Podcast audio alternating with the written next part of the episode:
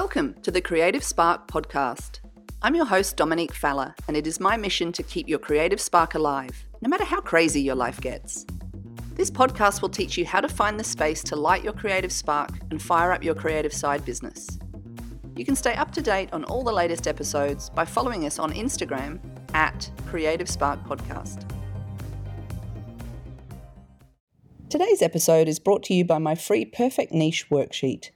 Head over to creativespark.link forward slash overlap and learn how to use the overlap method to craft your unique perfect niche. Let's dive into today's episode. You are listening to episode 39 of the Creative Spark podcast. I'm your host, Dominique Falla, and today we're discussing the importance of feeling comfortable with your niche. Specifically, why creatives like you should stop trying to conform to an existing niche and create your own instead. Many creatives, myself included, spend a lot of time and energy trying to find the perfect niche, or if you're one of my American friends, niche. But unfortunately, this usually leads to paralysis analysis because the inability to choose one means that most creative entrepreneurs stop and start their business ideas because they're not sure they're going in the right direction. And I'm putting right in quotes. People think they have to choose one perfect niche and forget the rest. If you're like me, I've wasted a lot of energy and time changing and pivoting my niche because the one I chose didn't fit comfortably. Unfortunately, the experts don't tell us that there are actually two methods that you can use to select your niche the subset method and the overlap method.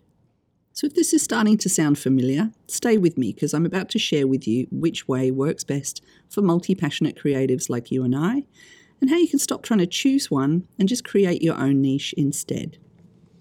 The main problem with choosing a niche as a creative is that we've been brainwashed into thinking there's only one way. Recognized experts, and again, in quotes, they promote the idea that you study a focus topic for years and maybe even do a PhD in it. This niching method is known as the subset method, and it used to be the only way to get known for something. Unfortunately, the subset method it doesn't work for multi-passionate creatives like us. You either make the mistake of giving up your multiple passions to focus on one, or worse still, you remain undecided on which one to choose and you never do anything or move forward. For many years, I suffered from shiny object syndrome. I was forever pivoting and changing my niche as my ideas grew and evolved. And finally, I just became frustrated because I was trying to focus, but I couldn't decide because I'm a multi passionate creative. Duh. I fell victim to the idea that you had to choose a niche and become a recognized expert to be successful in business. I even did a PhD in tactile typography while I was building the typism community in the hope that it would give me some clarity and authority around my niche. And it certainly did that, but it meant that the things that I was also interested in got left behind. It was when I combined everything that I was passionate about that I finally felt comfortable owning my niche instead of finding one and trying to fit in it. I know it all sounds overwhelming, but don't worry, I've made it easy for you. I've got a free downloadable worksheet to help you get started finding your perfect niche using the overlap method. By choosing a single niche, you often compete with people who've selected the same niche. There's a danger that you subjugate your own unique identity to play me too or catch up with what other people are doing in your industry. By choosing to create your own niche, you create a market of one. Take it from me, there's nothing worse than being pressured into choosing a niche and ignoring the rest of your passions. I'm here to tell you no matter what you choose, you'll eventually be distracted by something new and exciting.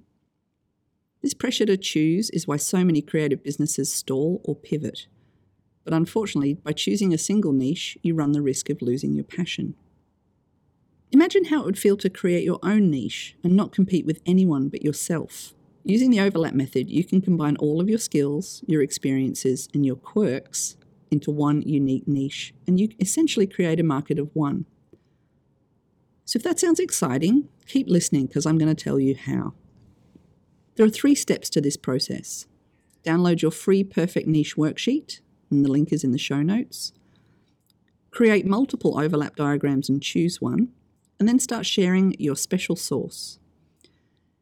Now that you know the three main phases, let's dive a little deeper into each of the steps you can take to create your own niche.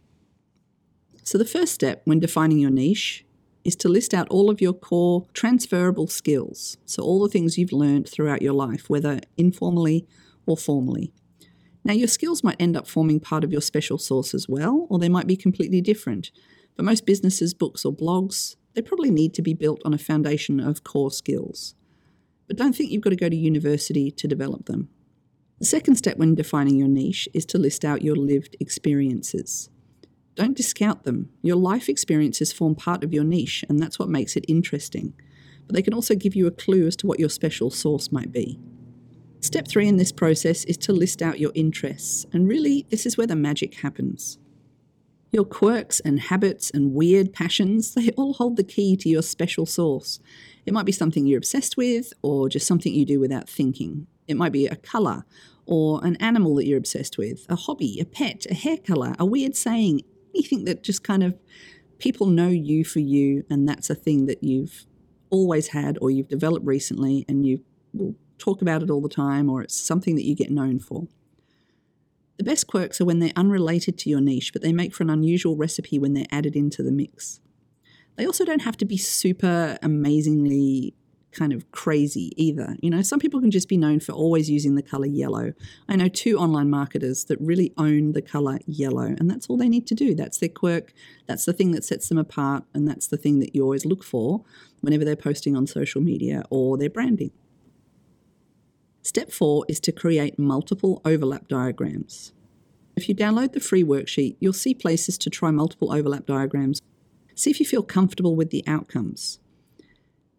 Now, don't stress if you can't define your niche immediately. It can be like a new outfit that takes a while to feel comfortable wearing.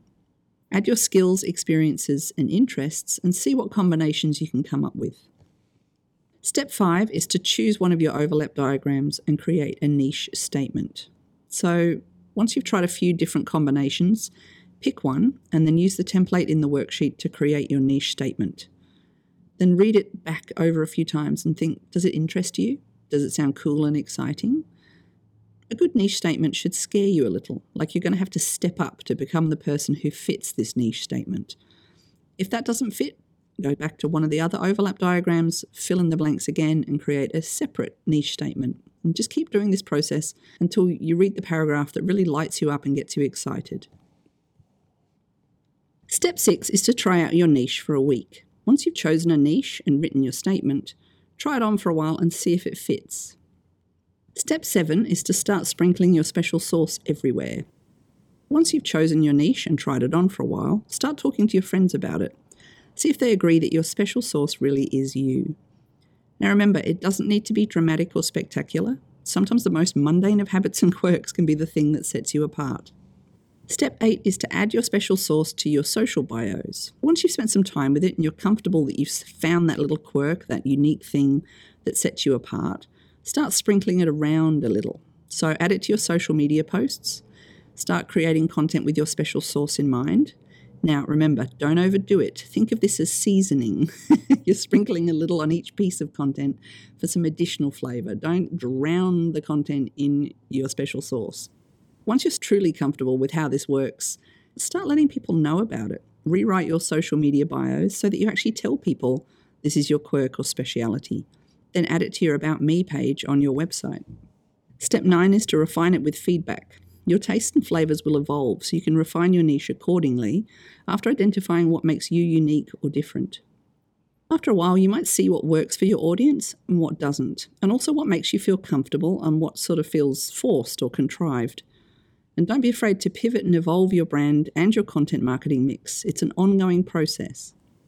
I hope this episode has helped persuade you to create your own niche instead of conforming to an existing one. So now that you know about the overlap method, are you going to give it a go?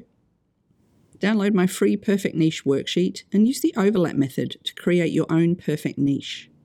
Head over to dominiquefalla.com forward slash blog forward slash episode 39 for all the links mentioned in the show notes, and I'll be back next week with another episode of the Creative Spark podcast. If you enjoyed today's topic and want to go a little deeper, head over to dominiquefalla.com for all the resources mentioned in the episode. Please also head over to Apple or Spotify podcasts and leave a rating and a review. Remember to subscribe while you're there because it's easy to miss an episode. Thank you so much for listening to the Creative Spark podcast. I'm your host, Dominique Falla, and I'll be back again next week with another spark to light up your creative business.